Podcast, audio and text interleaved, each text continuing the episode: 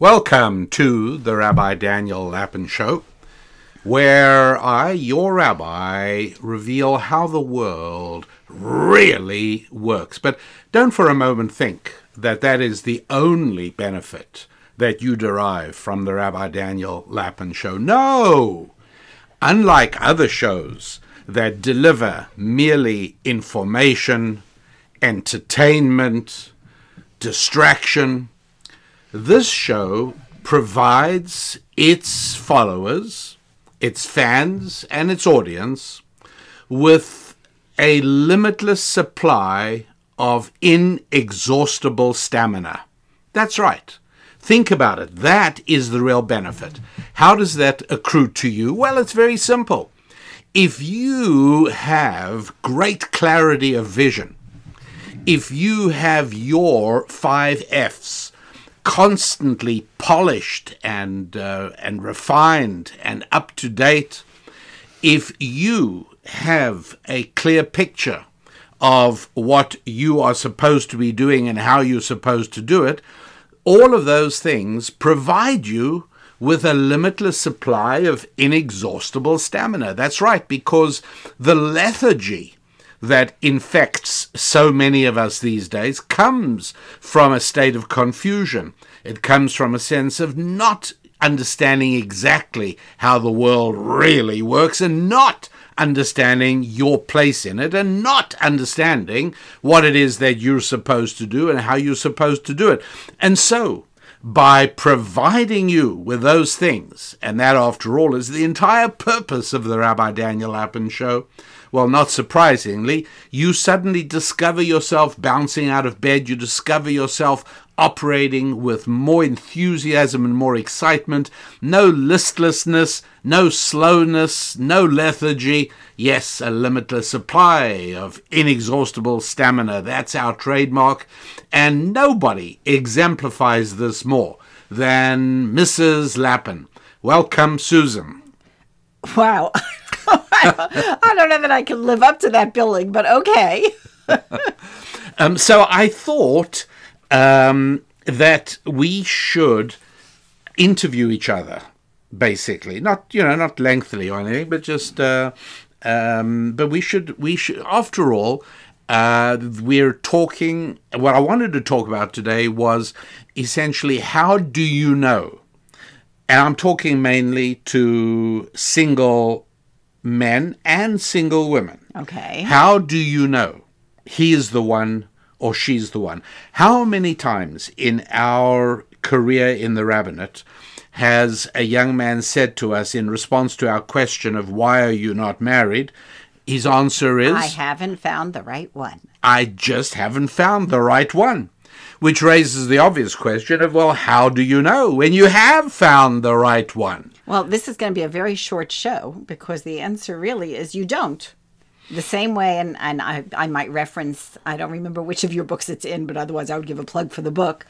But you, you know, you say that, oh, faith, that many things are built on faith, and among them are businesses and marriage. You, you cannot know when you invest time and effort and money into a business that it's going to succeed. You cannot know when you uh, jump into a marriage that it's going to succeed. To succeed. We're not prophets. And so the answer really is uh, that was it's a really short show today because the answer is you cannot know. So that really is you know right there one of the most important things today. And um, and somebody would then say to you, Susan, well, I don't understand. What, what are you saying? Surely I can't be expected to propose marriage to somebody I don't really feel confident is the right person for me to propose marriage to. So, or accept a marriage proposal. Or accept a marriage proposal from if I'm not really sure. Unpack that a little bit. Um, you know, I think it's a we like certainty, uh, which is one of the reasons we're a very legal society because we want to be able to point when something goes wrong. We want to be able to sue and be told somebody's going to pay for things going wrong. But that isn't how the world really works. Good try. things, you know, things go wrong. You cannot know. None, none of us know the future and know how th- things are going to impact for another person as well as for ourselves. We don't know what our personalities and our characters will be in five years. Will they be better? Will they be damaged? Will we do something that really is a huge problem and makes us less of a person than we are today, or are we a greater person than we are today? We can't know that about ourselves. We certainly cannot know about it about someone we're going to marry. So all you can do but the other choice is do you go and you lock yourself in a room and you don't go out because life is too scary. Or do you go ahead with life and then you work your very best to make things work correctly? You know i think that people believe that somehow the the calamities and disasters and the pains and tribulations of life um, can be eliminated if you just pick the right person. Which is not true. It's That's a lot. It's, a, it's yeah. That part of it is is whatever God has planned for you is planned for you, um, and the only question is whether you tackle that together with somebody else or whether you tackle it alone. And so, really, I think what uh, we'd like to to do for you, dear happy warrior, is persuade you that um, yes, it is not a matter of choosing the right person. This is not Cinderella. This is not Hollywood. This, this is not finding the one person destined to be your mate from the beginning of time. It's not like that at all. And what we're hoping to do is not only tell you that, but actually enlist your agreement, your participation, your grasping of that idea, because it is a huge change from what the popular culture tells us about marriage. If I can um, just come from a little, you, you used a phrase about the one person destined for you from all time. Ancient Jewish wisdom actually teaches that 40 days, it's going to sound like I'm contradicting, but I'm not. 40 days before the formation of the, the fetus, the embryo, a heavenly voice goes out and says, the daughter of so and so is for so and so. In other words, your absolute best marriage partner is decreed 40 days before you're you're even formed, before conception. So how so doesn't is, this so contradict? Which I don't think mean? it does. I don't think it does contradict. Because what it means is yeah, there is one person destined to be the best person with whom you could do the best possible marriage. But lots of things can happen. You may not, not be the person that that person needs by the time you're ready for marriage. That person, there may be an accident. That person may not even be alive anymore. That person can marry somebody else. In other words, you can marry somebody else. The fact that there is a best is sort of an interesting philosophical discussion, but when it comes down to practicalities, you can make a great marriage with a number of people and you can make a terrible marriage with the person that could have been your best partner that that I think is right, I, you may be interested in what the uh, classical explanation of that uh, thing you mentioned, which says that 40 days before somebody is conceived, uh, that person's ultimate life mate has been decreed. And what that is, and and you're right. Of course, there's no contradiction with what we're discussing today. But the, the idea there is that from a a godly perspective, which is essentially above time, without the constraints of time in any way at all, um, it's it's a sort of retrospective. The the person whom you are going to marry is the person that was retroactively selected for you in the first place. So, in other words, you validate the plan of the universe, if you like, by getting married.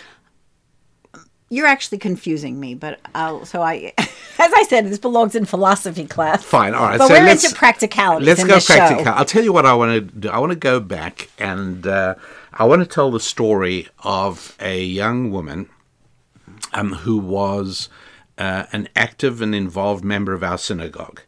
Um, you and I met in synagogue. In synagogue for the first time, right? We all did. Kind, all kinds of wonderful things happen in synagogue. We were one of many couples who met in our synagogue. It was a congregation that attracted young Jewish singles from around the country, and not surprisingly, marriages began to happen, and our own uh, was in fact the second marriage. When you say not surprisingly, I would say actually very surprisingly, because most of the people who walked in the door had been raised in or were the products of 1960s, 1970s um, culture. And I think they were as shocked as everybody to find that they started thinking that marriage was a worthwhile endeavor and something they were eager. And why did do. they think that? Because for the first time in their lives, most of them had no religious or biblical background or upbringing. And uh, it was my uh, great pleasure and enormous privilege, and later on Susan joining me, hers too, uh, to bring a, a window into the world of biblical truth uh, into the lives of these many people. And, and um, Susan and I were among the very few people, a tiny handful of people in a large congregation, that had actually been raised uh, in homes that took the Bible seriously and had relationships with God. So uh, let's do just a quick retrospective of our whirlwind romance, should Well, we? you, you were gonna you said Yeah, I'll you were come to do that. a, somebody else. I'll come to that in a moment. Yes, but first, I know you don't like talking about us and you and me, but now now is the time for candor because when you think about it, it's really just you and me talking with one another. You and I. oh gosh, I thought I'd get you on the you grammar and me, here, you and me. talking with one another. And is it I, you and I? I Uh, it's don't. just it's not. it's an intimate I'm not sure. an intimate little conversation Okay. just between you and me and a few hundred thousand of our closest friends. Happy warriors Between you all. and me, I think is correct. Fine. Okay. I'll fix it on the grammar while you talk about our romance. Yeah, you can you can edit it. So, uh, so I am a rabbi of a newly planted congregation in Venice, California. It's basically Los An- one of Los Angeles's beachfront cities. You had Santa Monica, Venice, Marina del Rey, and um, there there we were. My boat lived in Marina del Rey. I lived in Venice. Uh, many of our uh, people who, who became involved in the congregation lived in Venice or Santa Monica. And there was an old synagogue on the boardwalk that we uh, revitalized, and um, people started coming. I'm at this point uh, a single young rabbi who had very little intention of starting a synagogue, but you know, sometimes the good Lord has plans.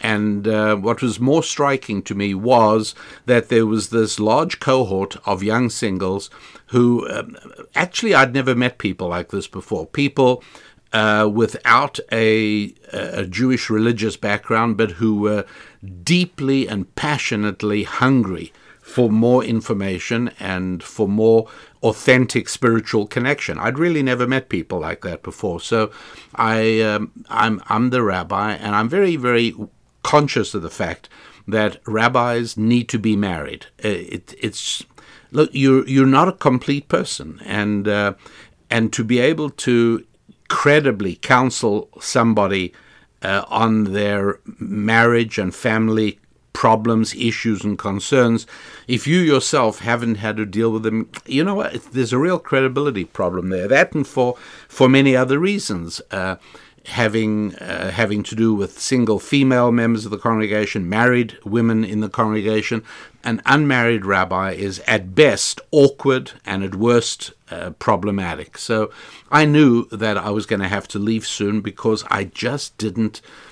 I saw no avenue forward to marriage. Now, look. Um, I, in hindsight, I, I'm embarrassed. I'm, I'm embarrassed about some of the things I'm even telling you that that I didn't even fully have. uh, I knew the stuff intellectually, but I hadn't absorbed it sufficiently myself um, to know that you know what you've just you you just got to pick a woman who who has feminine attributes and to whom you're attracted and who ideally comes from a nice family and and go for it you know. I should have understood that and known that and somehow uh, i'd been single probably uh, for for longer than was ideal. Um, so you know what what what are we going to do and uh, I thought, well, the only thing to do was was find a replacement married rabbi and quit the uh, the synagogue and the rabbinate because too many new people were coming. And then um, what happened, Susan? Well, just from my perspective, uh, when you say you could, I think you could have. I think you could have been married years earlier. could have and I could have, and I say and- should have in in a sort of not. But I, I- mean, I love the way things have worked out, but uh, Yes, well, you're getting yourself in a little bit of a corner here today. forget it. But we'll we'll edit no, it so I was just say that you could have been married, and from the way I look at it, that where you and maybe more so your parents, because I don't think it bothered you as much as it bothered your parents. yeah, God was waiting. I, you know, we have a, we have a bit of an age difference between us, to say the least. Yes, You could have been married when I was in junior high or in high school, Yes, and that and that would have caused a bit of a scandal if it would have been you and me.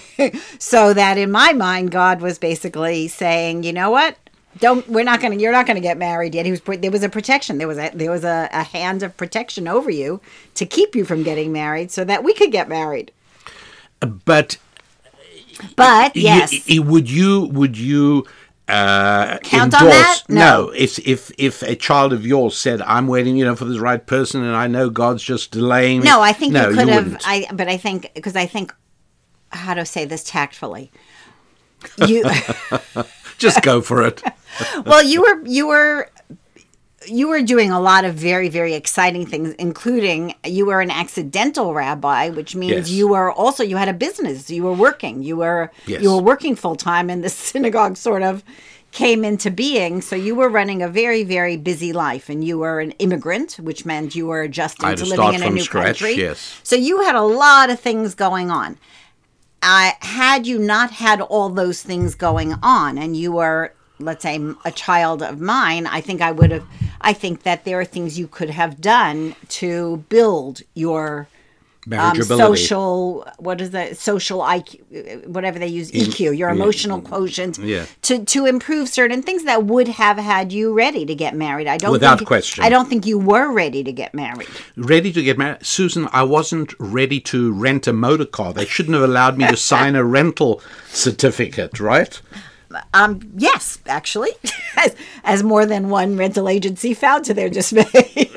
no, that's not true. You're an excellent driver, but yeah, you. Uh, But on the other hand, if um, if a couple gets engaged in a state of utter calm rationality, with no passion, no emotional excitement, no intensity, but everything just all the blocks, all the, the squares check off, and all the uh, the items uh, coordinate. That's also a problem, isn't it? yes, it is. You know, though. I, again, I think this is the bottom line. There is no 100% perfect system or 100% um, follow these rules and everything. There is there's no such thing. Life is messy, Yes. Yes. And you have to just So, do the best with what you can. in my case, my parents, I think my parents were very relieved. well, when, they were uh, very happy to meet me. yes, they were very happy to meet you, uh, because you know I, I was in my late twenties, early thir- early Early thirties. 30s. Yes, early thirties. That's right. So, uh, and remember this in a in a community where it's not uncommon. Uh, for uh, a guy to be married when he's 23, 24, 25 for sure. Your brother, your younger brother was married. Your young other younger brother was engaged, I believe. Yes, and my sister And your sister was married. Was married. So yes. you were the oldest in the I'm the family, and you were the you were the Yes, they were not. Uh, they were not feeling uh, calm at all about me. So, so what happens? Uh, just to, and again, we're just sharing this with, as I say, a, a, a few hundred thousand happy warriors. But um, okay, fine. I'll I'll be honest. What happened is, um, I was concerned. I, I realized that this couldn't carry on. The synagogue was growing very rapidly. I was teaching. How many classes a week was I teaching? Oh goodness! Well, because you were working, you were teaching in the morning before you went to work. At six a.m., you started teaching, and I then you went to doing work. four. Uh, I was doing a six a.m. class, four or five mornings. I think I had one morning off, so I was I doing it four mornings a week. You were teaching about probably four times on on the Shabbat. and then four And then evenings, evenings. ev- evenings. So, uh, so it was it was pretty intense, and uh, and then also counseling, right? So I remember one instance where uh, a, a, gentle, okay, this is a, a, longer story, but side point, um, there was a, uh, a, a, film star called Elliot Gould. There is a film star. There is a film star called Elliot Gould. We were married by this point already when this happened. Okay, well, this, this was typically what happened. It's, it's a good um, story anyway. Tell it. The uh, he he had a, a, an associate who was a talent manager who uh, wanted to find out more about his Jewish roots, and he and his wife wanted to meet with me. And um, and so the man called up and said, you know, I'm I'm so and so. I'm a friend of Elliot. I said, yeah, I was expecting your call. He said, um, I, would like to set an appointment with you. I said, sure, we can do that. Um, five o'clock on uh, Wednesday. And he said, Rabbi, I'm really sorry. I won't be off work by 5. And I said, You misunderstand me. 5 a.m. And there was a long uh, silence and a bit of an audible gulp at the other end. And he just said, I'll be there. And uh, he and his wife became dear friends and long-time members of the congregation for, for many, many, many years. Uh, the, all I was doing was number one, I was trying to test for seriousness. I had very limited time and I had to make sure it was somebody who was serious. And number two, um, those were the sort of times I had available. So there I am, and it's pretty busy. And uh, I, meanwhile, um, look in again in in an, in an Orthodox Jewish synagogue, men and women sit separately on either side uh, of a uh, of of a barrier called a mechitza, and uh, I got up to give my Friday night talk one Friday night, and I look and I I am struck by a beautiful looking young woman in a green coat on sitting on the I just remember the green coat sitting on the the women's side. I was very struck, and uh, I, I, I made a mental note to, uh, say I hope I'll be able to find out who she is after the service. But um, during the service, um, Michael Medved, my uh, my friend and partner in in many ventures, uh, came up and said. Um, uh, you might be interested to know, but there's a girl from Brooklyn in the synagogue uh, new girl. We've not seen her before. And I said, Oh, um, yeah, girl in a green coat in the fourth row. He said, Yeah, that's right. So uh, then we we met afterwards and moved moved on from there. Um, not quite. All right. So I was visiting a friend and, and came to the synagogue, and I had never seen a synagogue like this. I the, again, like you said, this was a group of people you had never met. It was a group of people I had never met. I had never, and and quite frankly, your um, ten minute talk on Friday night and then on Saturday morning was also something. I I have a very good education, and I was. Um, quite frankly used to going to synagogue and I could as the rabbi would start talking I could do the next few sentences. I knew exactly what they were going to say.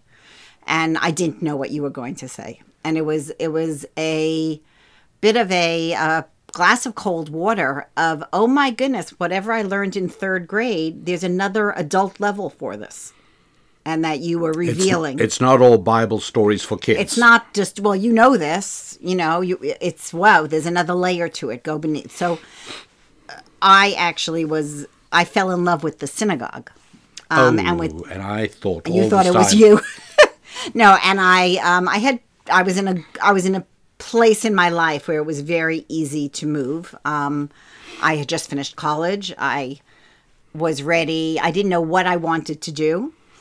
And you were 20 or 21? 21. You were 21, yeah. And I didn't know what I wanted to do. And um, it was like, okay, you know what? I met a single girl in the community. We she was looking for an apartment. We looked for an apartment together. We got an apartment together. I moved out for the community, though my mother tells me later, years later, my mother told me that she knew that there was something special how I felt about you, but I didn't know that. Interesting. I didn't know that either. So, but so, uh, you know, I was a member of the community and we would be sometimes at tables together. We would, you know, and I was in your classes. And how long was it before we had our first date? Um, it was about two months, two and a half months later. I was So we'd we'd never been alone together up Right. till that point, No. but we uh, we had sat at many dinner tables, and uh, I was in your and classes. in- you- we were in classes and so on. And uh, from that that first date was Well, it wasn't actually a date. It was Michael um, invited me to a dinner at his house, which is something he did very often. There was a Monday Monday night class that everyone, pretty much everyone in the community, went to. Yeah. And he very often would have I would people say uh, over. without Michael Medved, I don't think that congregation ever would have got off the ground. No, I mean I couldn't have done all. I couldn't No, have done it no. alone. Yeah. and he would very often have people over for a meal after the the class ended or a snack or whatever. So he invited me, and I assumed that it And was that's nine o'clock because the class ran Yeah. seven. It was ninety minutes from seven thirty to nine. Yeah. I assumed that there would be a whole bunch of people there, and it turned out there was only one other guest, and that was you. So I don't even know you could call it a date. It was a setup.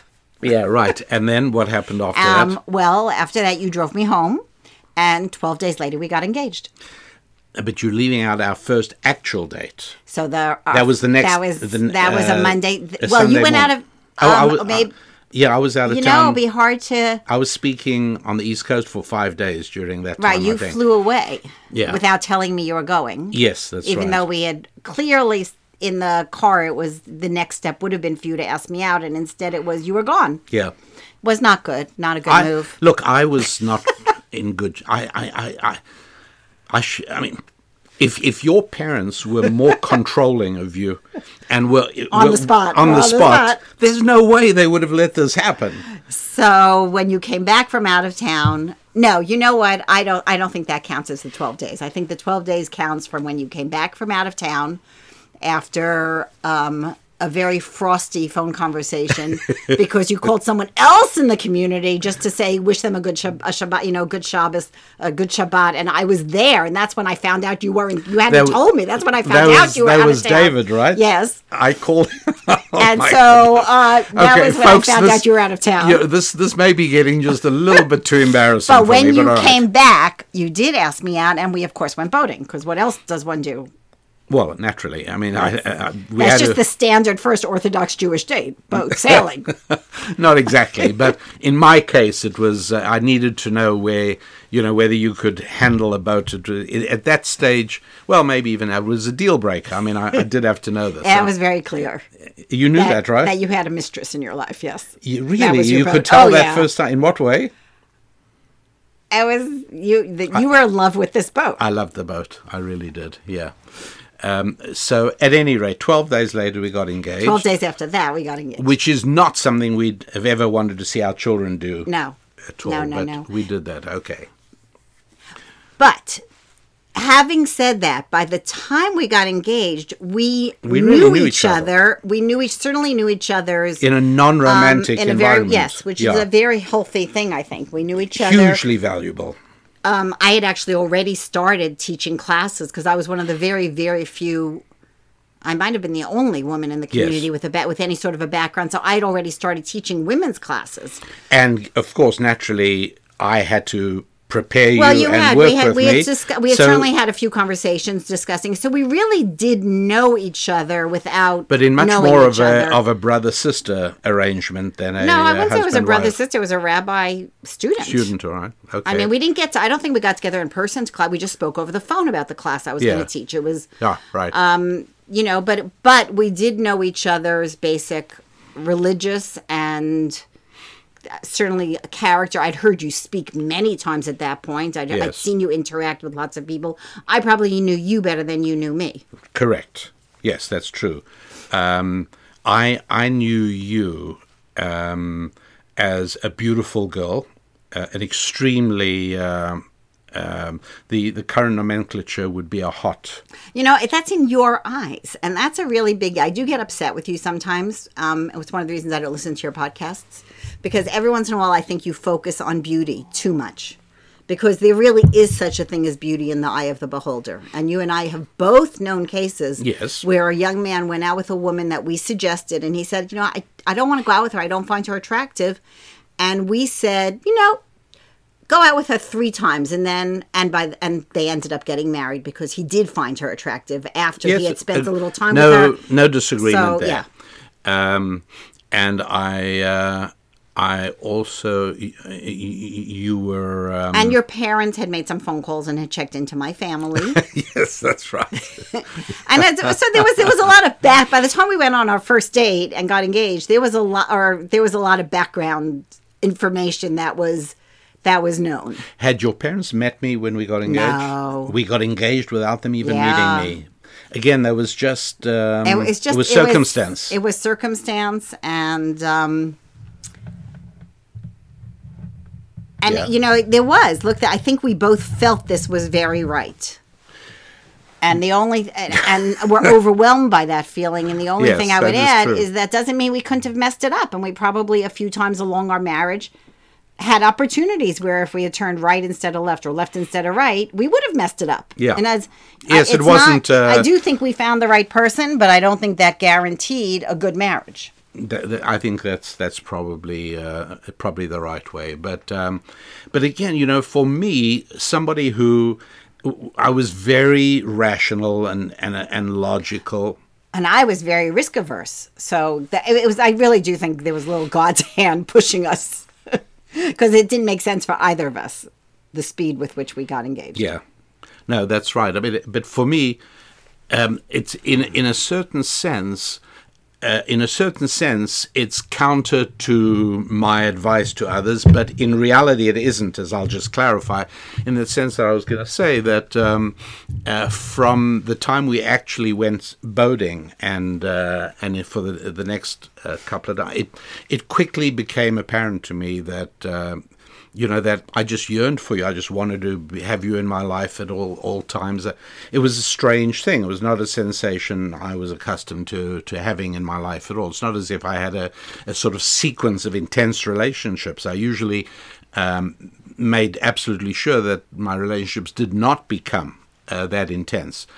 Uh, the reason I say it's not a violation of uh, of Rabbi Daniel Lapin protocol is because by that time we really had spent quite a lot of time together in a non-romantic context where uh, we, we we you knew a lot about my family, I knew about your family, and we'd had several months of seeing each other in action with other people. Yes.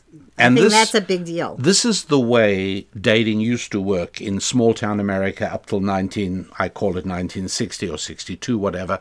But um, families knew families, people With knew that, each I would actually think it was the interstates. I think it was more the fifties. The interstate changed a lot of things That- from. So that one, that, that one, I well attribute to the interstate. to a large extent. Yeah, we've spoken about that. Um, so there we are. Uh, you marry not just me, and not just me and my boat, You and your community, me and my congregation, which was my community, which was by that point. already yours as well.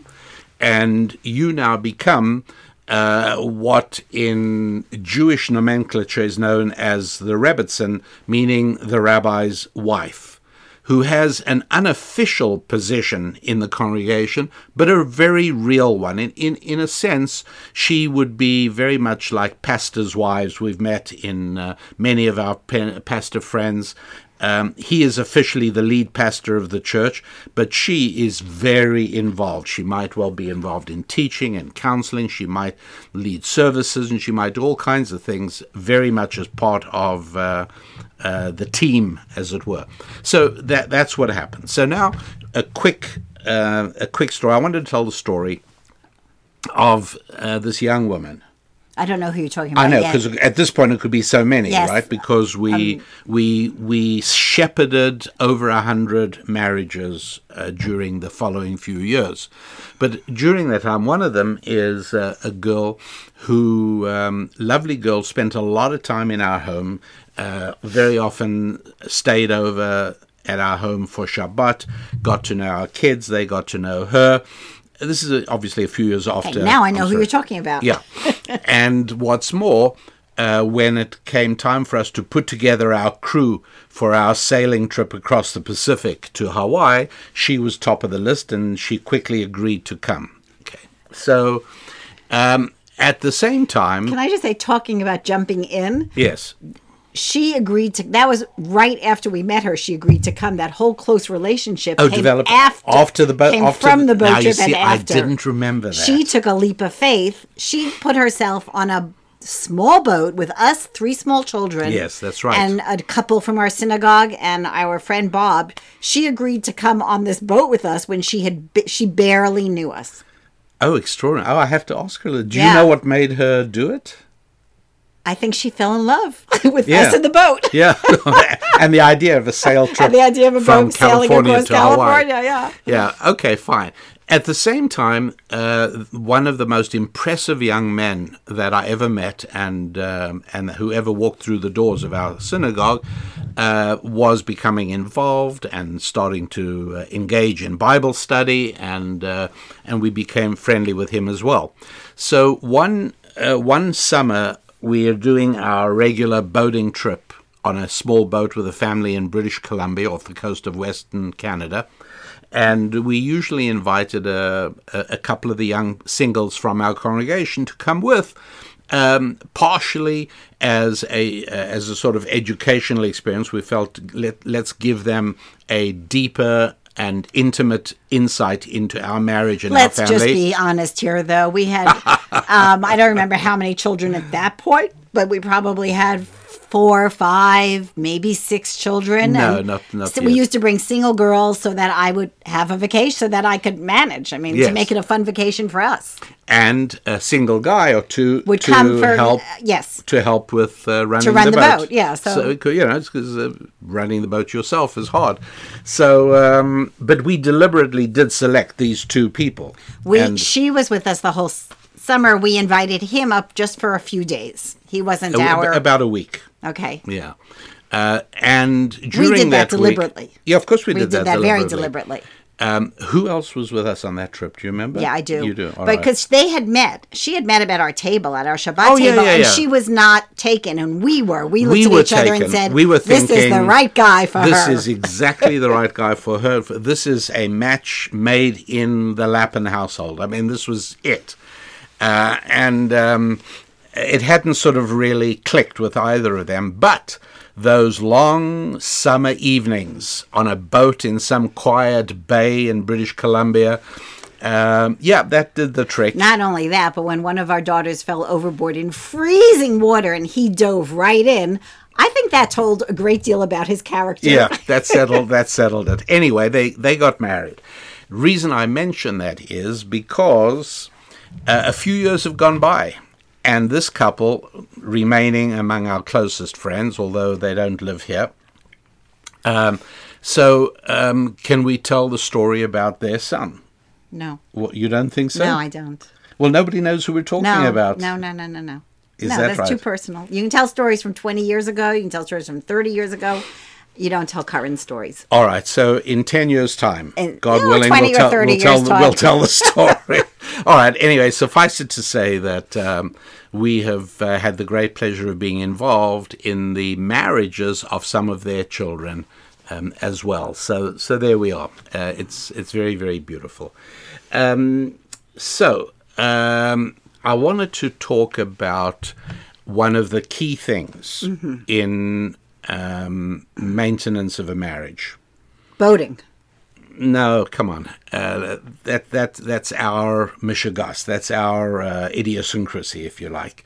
But um, it's obviously very few people do that.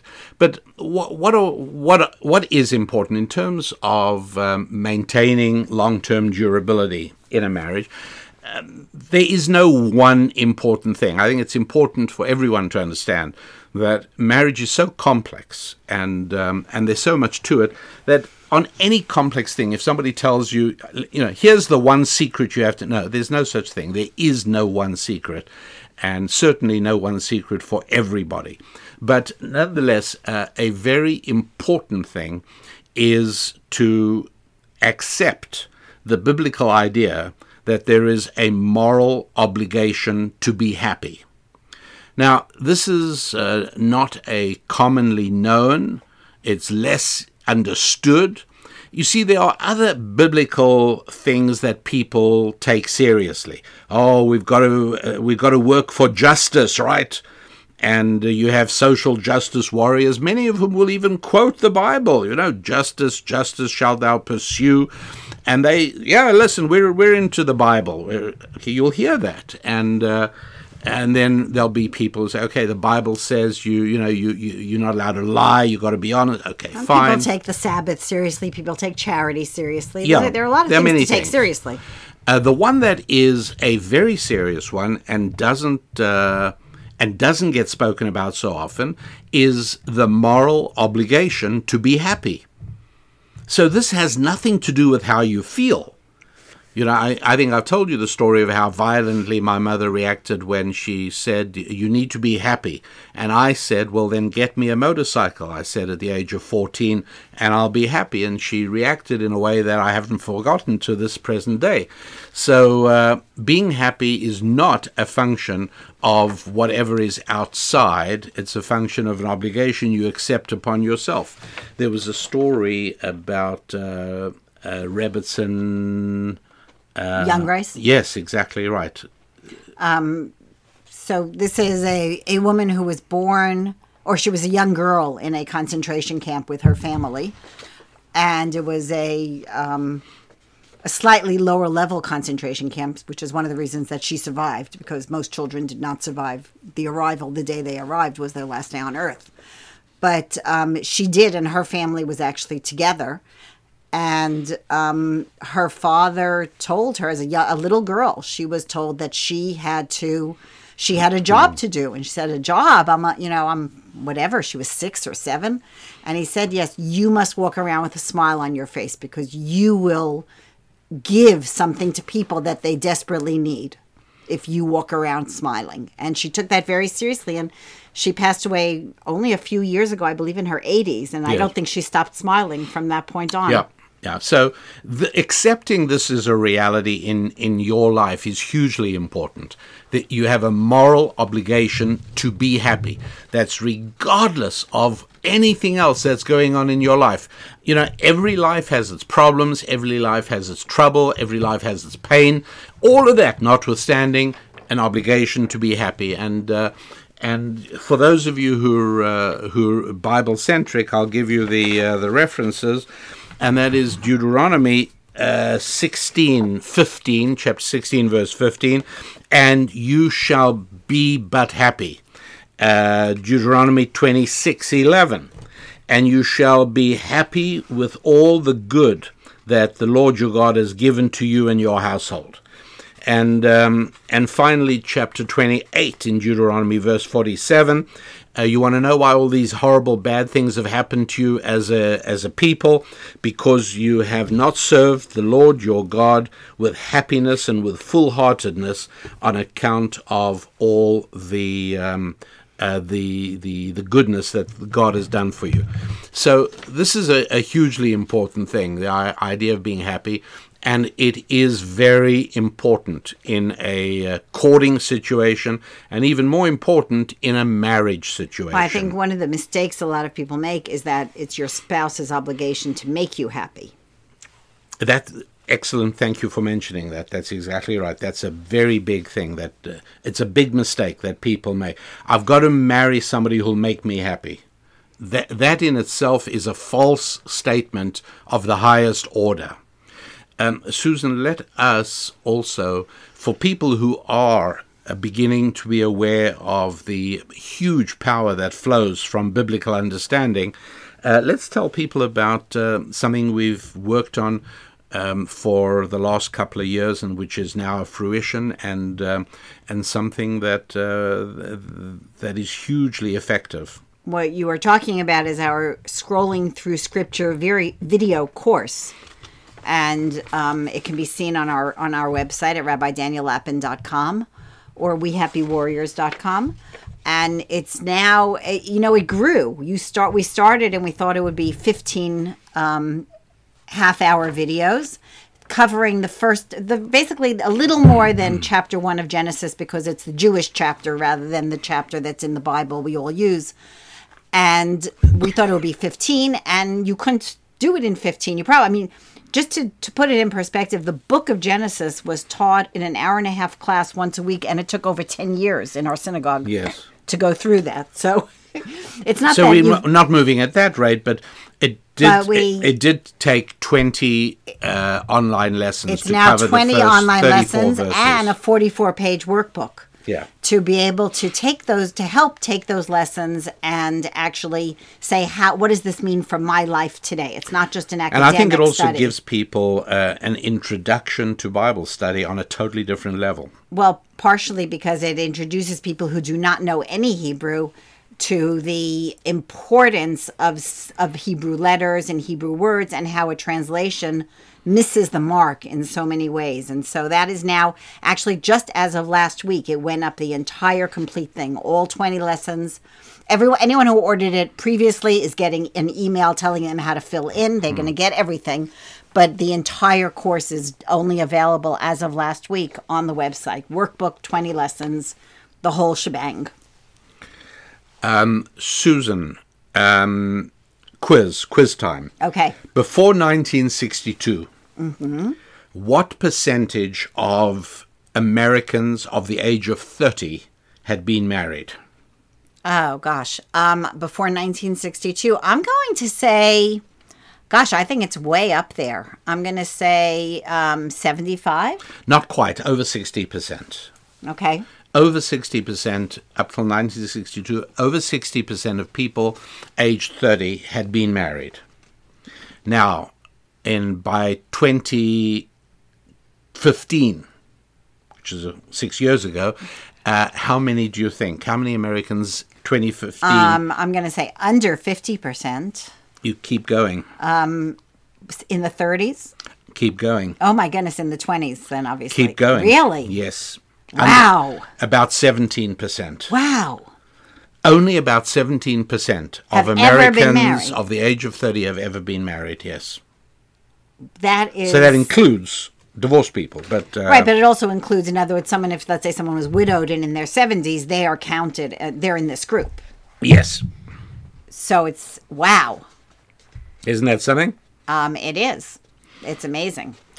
So, really, um, a very, very high proportion. Right now in the United States of America, what percentage of people report having no romantic involvement in their lives? I'm afraid to get well for after COVID. First of all, COVID. No, this Uh, actually, the oh, statistic is prior to pre-COVID? Yeah. Um, if only what did you say the percentage was married? Seventeen percent was married. 17% So I'm going to say under thirty. 60% of people do not have So a romantic interest do. in their lives. 40% do. Isn't that crazy?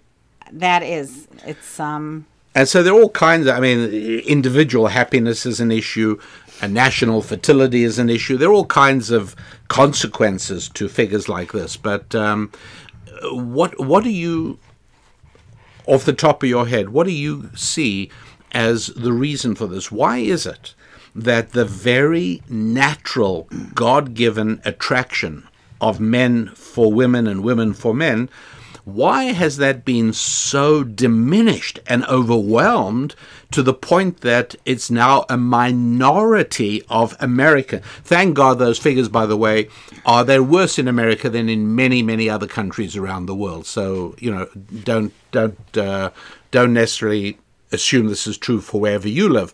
But in the United States of America, uh, only 40% of people have a romantic interest. That means not only are married, but are thinking of being married or, or, or have a, a very Serious. special, serious connection with somebody. That's a minority of people. How has this come about? Oh, I think we've made a lot of really, really bad mistakes over the past few decades. And one of them is the divorcing of romantic relationship from a physical relationship. So we, we basically said they're two different things. You know, you can have a lot of physical relationships, but that doesn't mean you have to have a connection with somebody. And um, that's one. B, I think you have an awful lot of people who've grown up with fear fear of watching parents as parents either without either they there was no positive on one both there was no positive example where you said wow i would like that in my life and many people sadly have a lot of negative examples where they said well i certainly don't want that in my life and we've also elevated career. Um, you know, you talk we talk about the five F's, and they have to be in balance with with each other: family, fitness, Faith. faith, um, friendship, and faith. And Uh, did you say that? faith, family, friendships, finance, and fitness? finance and, and we've we've elevated finance um, in in our society as that is what you need. You go to college for that. You you spend your years. Don't even start thinking about relationship until you're in your late thirties because it's going to interfere with your your making something of yourself. So, but we've got two brackets. You've got brackets that don't have a concept of romance. It's just physical Right. a relationship and then you have Right. a bracket that well you know the career is the the golden idol of our the golden calf of our day for many people Um, Susan, yeah uh, we'll come back to this one as well, but uh, when you were 19 or 20, did you see a marriage uh, in your uh, in in your future? Um, so you know, there, Susan, as as a 19 year old college student in Brooklyn, New York, um, I, I wonder, did you see marriage? And in your mind, had you sort of thought, well, I'd like a big family, I'd like to have seven children? no not quite.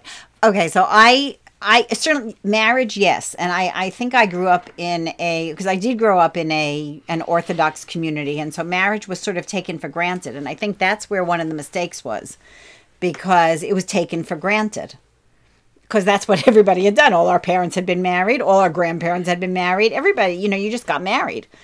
And at the same time, feminism had made inroads. And so I went to a very academic school. And the expectation was both men, the boys and the girls were going to become professionals and have careers.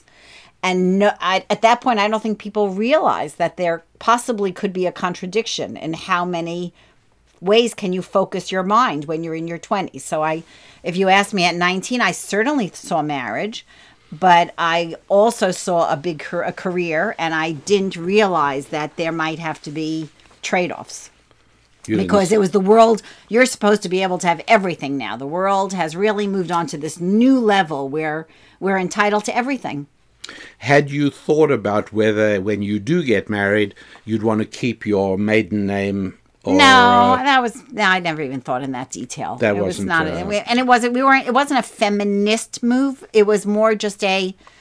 Um, it was it was more of a matter of fact assumption, and where I fell down is I really didn't know a, a lot of career options. I mean, if I looked, I knew you could be a doctor, I knew you could be a lawyer, I knew you could be a CPA. Um, I didn't want to be a doctor, I didn't want to be a CPA, so I kind of assumed I was going to go to law school and I came out to Venice and and that changed my life and I got a job and I was you know one of the hardest things I will tell you and this was a huge huge huge challenge for me when we got engaged I had I had gotten a job you know I needed I was paying my rent and I was supporting myself. And it wasn't a job it was a job i lucked into. It wasn't a job that i necessarily said oh this is the field i want to pursue it. I you know but i was getting my feet and i was i was finding and it was a job in a financial company. And i actually again fortuitously ended up being an assistant to a woman who was leaving on maternity leave and who was a vice president in the company and I understood very clearly that the last she the last time she had gone on maternity leave, her assistant had then been wooed away by a rival company with a huge increase in prestige and pay because of what she learned when she covered for this her boss over the months of the maternity leave. So I had basically lucked into something that was turning into a potentially very good career path. Yes. Um, and then we got engaged. And you said well you need to quit your job. That was Yes, I did. so against everything. First of all every woman's magazine i'd ever read said do not become dependent on your husband financially right? Um, warnings you know? This is your you know they'll this is a bad idea. You do not want to make your financial future dependent on somebody else. Your fulfillment um, I, it was it, that was a and i will say you know obviously there are there's a lot of variety in the Jewish community, and there, but specifically the the stream in which I had traveled and grown up. What the assumption was not that the mothers had careers, so it was new, but my generation was going to, and it was going to go with somehow it was going to match marriage and children. That was, Everything was everything was just going to work out. Yeah. Um, I mean, literally, I probably had this idea that I would do dishes Monday night. My husband would do dishes Tuesday night. I would do Wednesday. He would do Thursday. It was, it was just this assumption that this was all, you know, it was all going to work. And so when you said, and, and it made sense, you were working at a job. So you were working from whatever, let's say nine to five, which probably more than that. And you were teaching before that. And you were teaching after that. If I had my own work schedule, we never would have seen each other. What I and and you knew you understood that, and you also understood that being the Rebbitzin of this community was going to. We we had from literally the week after we got married, we had guests at our Friday night and Shabbat lunch tables every single week, Without exception. without exception. and that meant you were cooking. and that was a big part of growing the community because that's Yes, where the relationships were formed and where the where Judaism and God and Torah were really introduced to people um, along with the classes and that was a shocker for me that was it that was talk about a leap of faith that was a very big leap of faith for me to do to quit my job I remember. I mean, you were you were very very miserable and unhappy during that. it was a shock i was Yeah. in shock it was i wasn't miserable and unhappy but i was shocked i was in shock and it was it was taking a step that i had never ever contemplated you know maybe if someone had said to me look by the time you have you know maybe you'll have children then you'll want to stay home but that wasn't i I was i was there were no there were no children on the horizon at that Yes. point That's right. we weren't even married yet and and you were right but it was um that was a big shocker to me yeah, no, I remember. It was a very very hard thing. Very hard. And that may be, if I say that I truly think we were men for each other, that was one of those places where I could have called it off at that point and said, This is ridiculous. You're a um, patriarchal ogre. Uh, you know, I'm going to call it off. Did you know at that time that that was a deal breaker for me? Yeah. I, Yeah. It wasn't that you would, hmm. it, it was just, it was, you, I were- you wasn't. were I wasn't threatening or anything. No, but but it was just clear That was not what I wanted. That was your that the vision you had of of marriage Yeah. and what a relationship would be meant that. And Yeah. and again, it wouldn't be that every woman has to quit when she gets engaged, but because of our circumstances, circumstances yes. that for us that was an important thing. That thing. had to be. I, you know, I'm just sort of pulling together a number of questions people have Yeah. sent in over the last few months and asked me uh, about. Um, so I'll throw one at you I was going to ask you if you had any questions for me. um, because you were single for a long time. Yes. And so I imagine there was a point that you must have said, "Oh my goodness, what did I do?" you know, uh, and panic and and where you say, "Well, wait, is is this really? I mean, am I really going through with this? This was a huge change, and you were a very um, you were adventurous. You, you, you were not a. There was a reason you weren't. You were working a nine to five job, but there was a reason you weren't only working a nine to five job. You needed a variety in your life. You needed a lot of excitement and adventure, and you were full of ideas. And and all of a sudden, you know, did the Uh, phrase that's a disgusting phrase, but quote unquote the ball and chain. I mean, did you panic and say, "Wait, wait, wait! I'm not really ready for this change. I like my life. I, you had a pretty good life." After I met you, Yeah. honest to goodness, I can't explain it because I was, I was always. It, it's not as if, as you say, I wasn't walking around moping at being single. I mean, I was, I, I, I was, I was having a great time in my mind. You know, I was, uh, I was nineteen and having a, a wonderful time. Um, but no, to be honest, um, from from that Sunday we spent boating in the rain when you bought homemade chocolate chip cookies, which was a very calculated and shrewd move, Susan. that, that was no accident. I know that. No, it wasn't. Uh, but no, I, I honestly had absolutely no doubt. Now, look, I, I mean, part of it was I was wildly attracted and and I felt a deep emotional connection. So, um, and and part of that was because we'd known each other for three months already before there was anything. So, uh, no, I actually didn't. Nothing at all. I'm going to Dr. Freud here because I do believe you lost your voice the day Oh. before the, our wedding. Oh, that's true. That was a stress. Yes, that that is true. Now, so how do you explain? Yeah, look, this is true. I was stressed the the few days before the wedding. Um, I was stressed, and I'm not sure. Um, Uh, just to add, this was we were the second wedding of our community, which, as, as my husband said, ended up being over hundred young, a fifth, over a hundred couples met and married in the community. But um, we were number two because the night before our wedding, you actually performed the wedding of the, first, couple. Yes, that's right. Night before I did their wedding, and the next day was our wedding, and we brought my father and mother to come along. My father was Well, they would to have wanted they would have wanted to be at the wedding anyway, probably. Most well, because they, like you.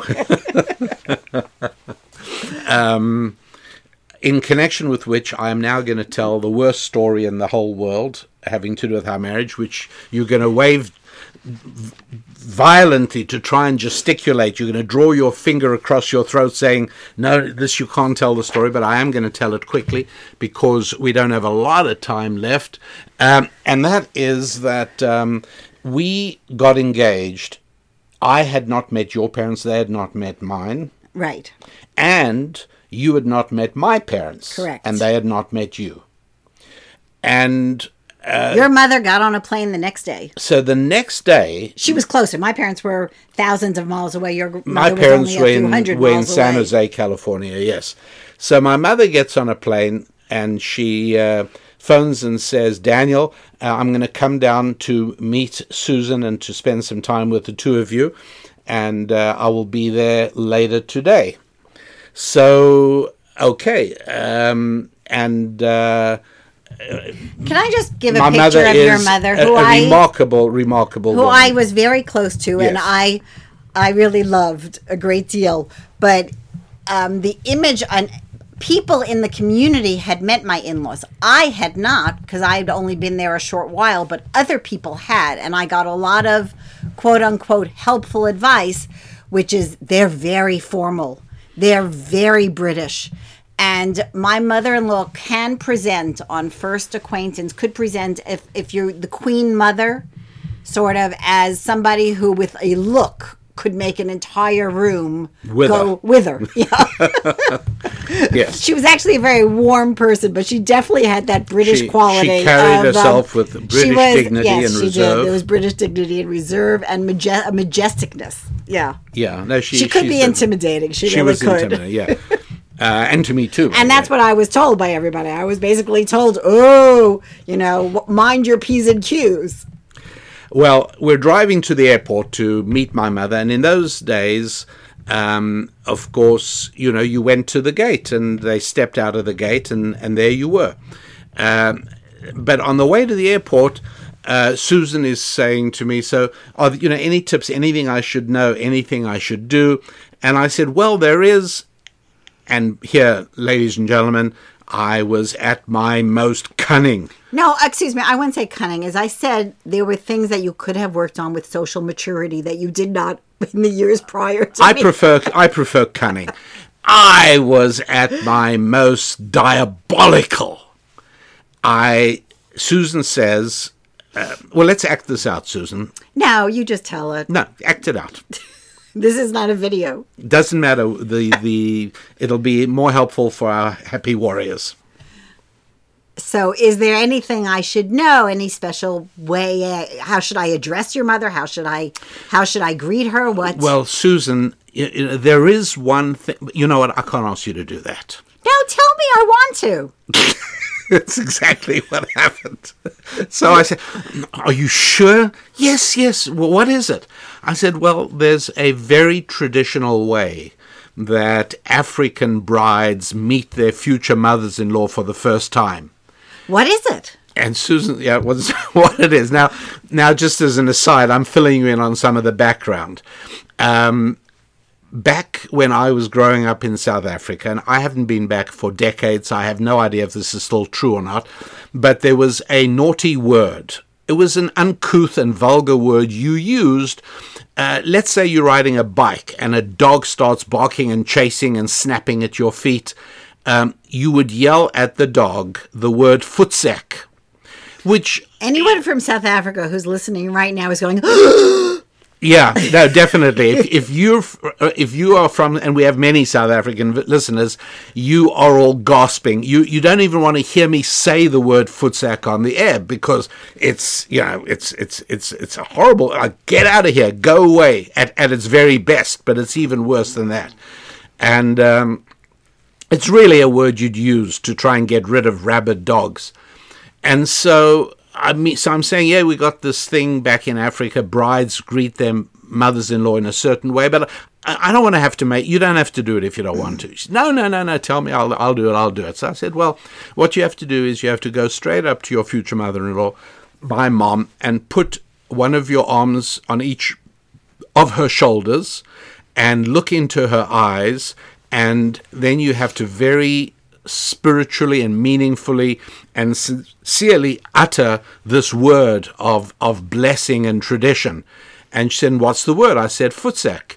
And she, I know, and you South Africans listening are, are gasping in horror that I could be such a terrible human being. And I'm I, I, sorry. Can I just say, because when we talk about marriages and the challenges of marriages, you stayed a 10 year old with your parents when your parents were involved.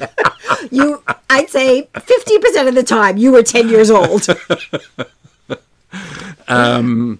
So, um, so we practice the word till she can say footsack with just the right expression and the right tone of sincerity and meaning. And um, my mother steps out of the doorway in the arrivals uh, in in the concourse, and she's wearing I think she's wearing her white gloves I'm sure she was. and. Um, And she, with a little hat and everything, looking And I very. just want to say, do not picture a not. I grew up in an Italian neighborhood with a lot where there was a lot of hugging and stuff. British people, that is not so. You, it's, You don't there's touch. a rule. You don't you're, touch. you're not allowed to even extend your hand for a handshake to the Queen. If the Queen does not extend her hand to you, you do not touch her. So And by the way, in polite uh, English society to this present day, the prerogative of whether to shake hands is the woman's, not the I, man's. well, I wish that would be in our society as well. The, the- men never extend their hand to a woman unless she does so first. But what in I'm other saying words, is the not who- only the word, but putting a hand on your mother's shoulder Oh, was yes. a violation of protocol yes, to begin with. absolutely. and so she there she comes, and this young uh, Brooklyn girl trying her best to make a good impression on this rather formidable dowager. She walks up to her, violates her space by going right up close. touches her person by putting hands on her shoulders, looks into her eyes, and sincerely mutters the wo- not mutter utters the word footsack. Well, my mother, her eyes widened to wider than I've ever seen them, and she lost her breath. She goes like this.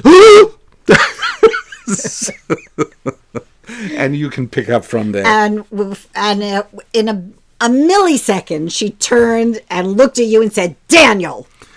She immediately twigged on to, to what had happened. And she and I became very close from that moment on. It was a dumb move because they allied themselves against me uh, from then onwards. But uh, but anyway, you, know, you had a wonderful relationship with them.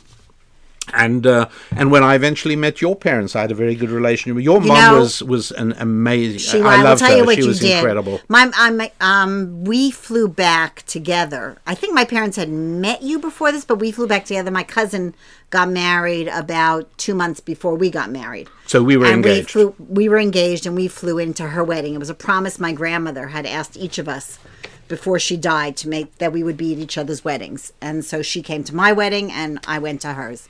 Who was this? Ruth, Ruthie. Ruthie, yeah, that's and so she we um when I stayed on, you left right after the wedding, and I stayed on for a little longer to go shopping with my mother and do things with my mother. And you, when when my mother, when my parents took me to the airport, I didn't know it then, but you called my mother a few hours later and said you must be feeling very lonely, and she felt that she was very touched by that. Yeah. And so you had a wonderful relationship with her as she well. was incredible. She really. she went boating with us. Yeah, She went sailing in the Caribbean with us. She went sail. She went boating in the Pacific Northwest with us. Um, you know, people often say, never mind the parents, you're marrying the person. True or not true? Um, not true. Completely not true. And even it's not to say you can never marry someone whose parents you don't like, but it's something to take into account because, first of all, family matters. That just matters, and wh- even if it's just baggage, even if it's ba- if it's a, a negative thing, a lot of the person you're marrying was formed by the family, and if they're deliberately and making a decision and we know many people who have made a decision to not copy their parents and to not do that's a decision Yeah. the family is still the formation in other words you still need to know Yeah. it, it, it, it, it helps a great deal to know the um, family people come from Our politics don't match, a couple says to us. We don't, we vote differently. you know what if someone had said that in 1950 i would probably have said i mean i wasn't really alive yet but i would have said um, you know not such a big deal. Today that's that's your values. Yeah. that's values your belief system it's everything. Yeah, I, we we would say that if you are uh, in the United States of America, I'd even say in England, by the way, because the Brexit vote was so reflective of underlying values. Um, we would say that uh, if if a couple is contemplating marriage and he voted one way about Britain leaving the European Union and she voted the other, they should definitely not get married yet. There's a lot that needs to be worked out. So uh, as Susan said, you know, a few decades ago, before 1960, uh, fine, uh, because the the, uh, the the the gulf wasn't so unbridgeable between the two uh, opposing sides. But but today it is. Um, any last questions you'd like to ask me in your interview? no um, um, You know, I saw. I meant to. I really would have wanted to take a picture of this when we What? were. Do you remember? I had a speech in uh, Lancaster, Pennsylvania, recently, Sure. Mm-hmm. and we had a lovely drive. We drove there. and It was a lovely part of Pennsylvania, and I caught a glimpse of something that I'd. I kind of was thinking to myself, I, "We can't stop now, but maybe." the train museum No, no, no, try, I want to see that. No, uh, we just in a flash we drove by two trees. I just the imagery stuck with me, and I thought to myself, I'd love a picture of it, like for a cover of a future book or something. Two trees had been planted very or grew close to one another. And what had happened was they started off growing separately, and they got closer and closer. So by the time at, at about the six foot level, they were one tree. and then they started almost intertwining. And then by about 12 foot up it's like one tree and i just i like that imagery That's very much indeed. imagery. because one of the things that stops uh, some people from getting married is uh, you know we, we don't agree on on many of these things. Uh, you know she wants this i want that. Uh, uh, again not on fundamental values but and i i thought of that image of those two trees, and, and it's something that uh, that sticks with me because the, the the thing that many people do not get, many people don't understand, is that who you are now and who you will be five years after marriage are not not only are not the same, they shouldn't be the same because marriage makes you grow. And one of the things, the, uh, the ways in which you grow is you do grow towards one another. And so um, things that you may have thought almost a revulsion for, you would never consider, you are more open to after five years of marriage to somebody for whom those things are important. Which is which is really something that, that brings us to one of these basic points, which is finding somebody and living with somebody whose happiness is more important to you than your own.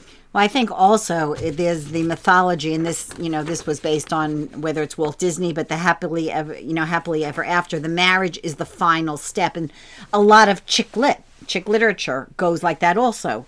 Um, the final step is you get is getting married. Oh, That's a And good that's- point. You're right. You know, every Harlequin romance, the marriage is the last few I pages. don't know. I don't know how recently you've I read read them, more I Harlequin read- romances than Susan because they are so indicative of the deepest secret desires of the women who buy them and read and them. that's that's a very damaging thing because What the idea that marriage is the last page? marriage is the last page Yeah, because you're right, marriage that's a great point. the same way you know you don't if you're starting a business let's say you decide to open a bakery the day you put the open for business sign is not the end of the story that's the beginning of the hardest work and marriage uh, you know it's it, it, there are a lot of distractions after you're married and a lot of times in getting ready for the marriage you actually didn't you know you neglected other parts of your life possibly because it takes Yes. a lot of time but it's marriage can never be on the neglected burner. And you know, as children come, look, there's challenges, and I think that is something that we certainly um, uh, we always, always, always not. You can't do this every day. Sometimes you, you know, the days go, but we don't. We never let um, too much time go by without spending fun time together, and that might have been a three-hour drive. It might have been a half-hour outing, and it might be an overnight. That's we how I got. overnight. That's how I managed to persuade you to go out for coffee with me yesterday. Right. Yesterday. Right. We're, Exactly. So we, we never let too much time go without spending marriage time. Okay, time for just two more topics. One is Oh my goodness! um, I thought we are finished. No, no, no. Marriage isn't the end of last pay. uh, the um, rules of engagement, right? Obviously, there are going to be disagreements and fights. I would go as far as to say, would you agree with me if I say that uh, if there are not fights during the first year, that's probably not a good thing? That Then things are getting swept under the rug. it means or too much is being swept under the rug. Okay, That's maybe right. change the word fight to conflict. Yes. Okay. Good. Fair enough. Uh, rules of engagement. What what is permissible? What's non-permissible in um, in marriage conflict? Well, what's what's non-permissible is I think we may have to have a divorce. The divorce word is non-permissible unless you've reached a point that you actually are 99% It's a little bit like it's a little bit like owning a not a firearm. threat. One Yeah. of the responsibilities of owning a firearm is never ever point it at anybody unless it's loaded and you're willing to shoot. Right. So the D word does not get used as a bargaining chip or as a mm-hmm. threat.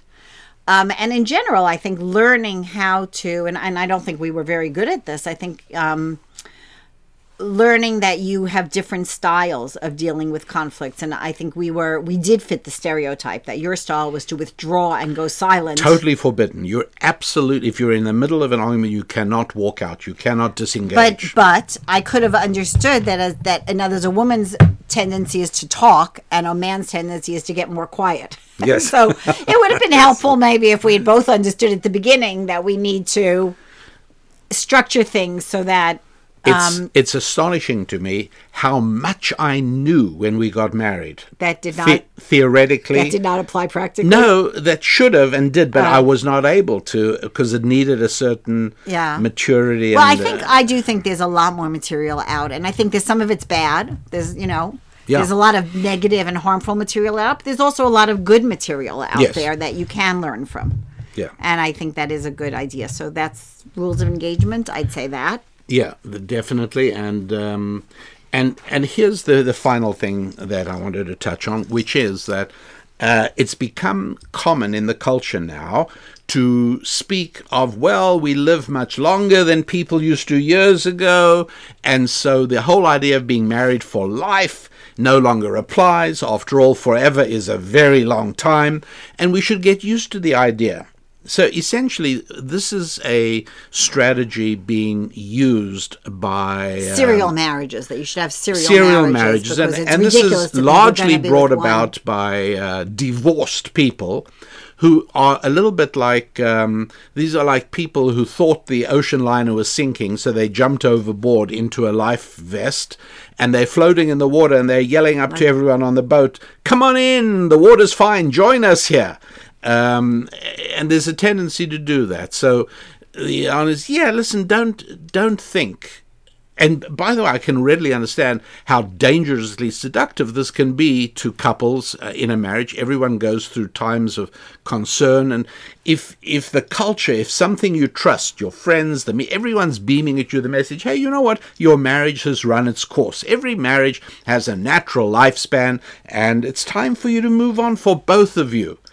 Well, that's the phrase now is that he or she is a wonderful person. We just we just are growing in different ways. We're growing apart. That's Yes. right. That was the Gates marriage. That was the you know whatever was. And on one hand, I feel like I don't need to know all your dirty laundry, but that kind of a sentence is dangerous and a bad thing in itself. As if.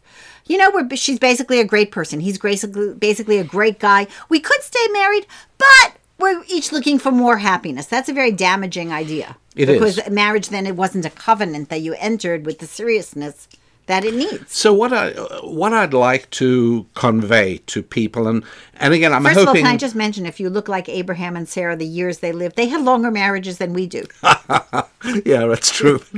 But a few years have elapsed since then. We've had our ups and downs, but uh, but I, I think the um, the the popular culture message is: look, you know this person really well already. There's nothing left to discover about them. It's time for freshness and newness and adventure, and so you're doing yourselves both a favor by, in a friendly and amicable way, kiss each other goodbye, you each go your separate ways, and you move on to new relationships because nobody ever intended marriage to last for 20 or 30 or 40 years. So this way you get two marriages in 40 years instead of just one and this and that way each one has the freshness and newness of getting to know a new person.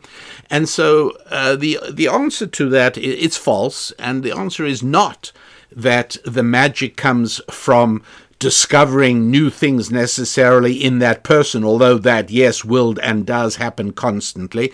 What it is, is discovering new things in the world outside of yourselves together.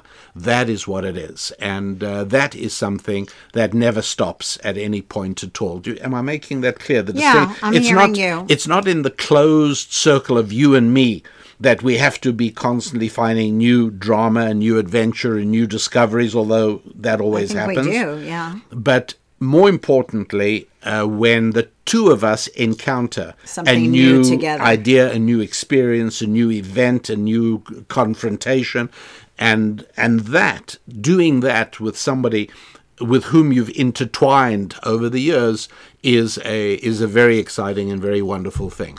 So that is, uh, I mean, I have many, many more questions that, that people have brought in, and you probably could come up with a couple as well. But um, for now, I just, I'm, I'm hoping people. Do you think people like this? I don't know. They will tell you. I haven't noticed any shyness about people telling you when and they did. and I love like that, by the way. So.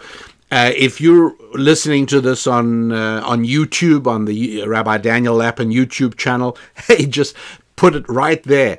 If uh, anywhere else, why don't you write to us at uh, go to the website you need a rabbi.com you need a rabbi.com and then in the uh, drop down menu under about us you'll find a tab that says contact us and we will see your letter so i hope you enjoyed us doing this. this is a little bit different from the the normal format of uh, of uh, the Rabbi Daniel Lapin show, but it's I just wanted to have this conversation uh, together with you, feeling that uh, you might like this uh, slightly personal glimpse into our lives and into our marriage. Alternatively, uh, you may have thought this to be a horrendous waste of time, and hey, either way is right. We want to hear from you, and you know that my mission is to serve you as uh, as much as possible, to bring you real value, not just entertainment, not just information, but yes, a limitless reservoir of inexhaustible stamina that comes from really understanding your five F's, getting your five F's, your faith, your family, your friendships, your finances, and your fitness up to speed and also in terms of getting to know how the world really works. All of that is so exciting and so energizing that those are the things that we really do want to bring to you. While you're at the website sending us a hello note and a greeting, uh, also take a look at Scrolling Through Scripture, the online course. Uh, which is a verse by verse analysis of the first 34 verses of Genesis, uh, which will literally open your eyes. Um, it'll expose you to a Bible you never knew. Uh, and I say this to, to people who are atheists, people who are Bible believers, and everybody in between. You cannot afford to ignore a book that has shaped civilization more than any other book in the last, well, in the thousands of years of human history. No other book. So you can't afford to remain ignorant of this book. And uh, something I'll talk about more in, in a future show, but I'm discovering many people now who are not known as Bible believers, who are not known as religious people, but who are saying that uh, it, you you can't manage without having a some awareness of a religious structure. I'm thinking of the wonderful current historian Niall Ferguson. I don't remember if he's at Stanford now or Harvard. He tends to move around. Do you know who his wife is, Susan? No. Ayaan Hirsi. Oh, Ayaan right. Hirsi. Oh, yes. The um, the remarkable and brave. I think she's originally from Somalia, but she was in Holland for many years, and. Um, anyway, the two of them make quite a couple. I've not thought of them in any ways religious, but Well, just she um, left Islam. she I mean, left she was Islam. born and, Yeah. and she rejected it. Anyway, my point is that people who are not religious are surprising me. Um, Niall Ferguson wrote a wonderful book called The West and the Rest. You know, looking at the fact that Western civilization has succeeded more than any other on the face of the planet. And this isn't his opinion or my opinion, it's the opinion of thousands and thousands and millions of people who risk everything in order to come and live under the socio moral and legal underpinnings of Western civilization, whether it's in North America or whether it is uh, Western Europe. So, uh, scrolling through scripture is the course. You can see it on the website, youneedarabbi.com. Read about it, and uh, you may well find that you want to join the group of us who are studying verse by verse through the first 34 verses of the Bible, which really lay the foundation for an understanding of the entire book. Susan, I think that that's probably as far as we're oh, going think for today. as far as we're so going. thanks for being part of the show. And as always, I so appreciate the work you do in helping to promote the show and win us new listeners. I think I've told you before, I'm a little obsessive about watching the download numbers and um, and get very uplifted when they climb and get downcast. Well, not much, but uh, but I'm aware when No, they because you know you are responsible for your happiness, not happiness. your download numbers. That's exactly right, which takes us full circle. Thanks for being part of this show, and uh, I want to wish you a fabulous week ahead as you develop your relationship with God, with your finances, with your family and friends, and with your own health and fitness. I'm Rabbi Daniel Lapin. God bless.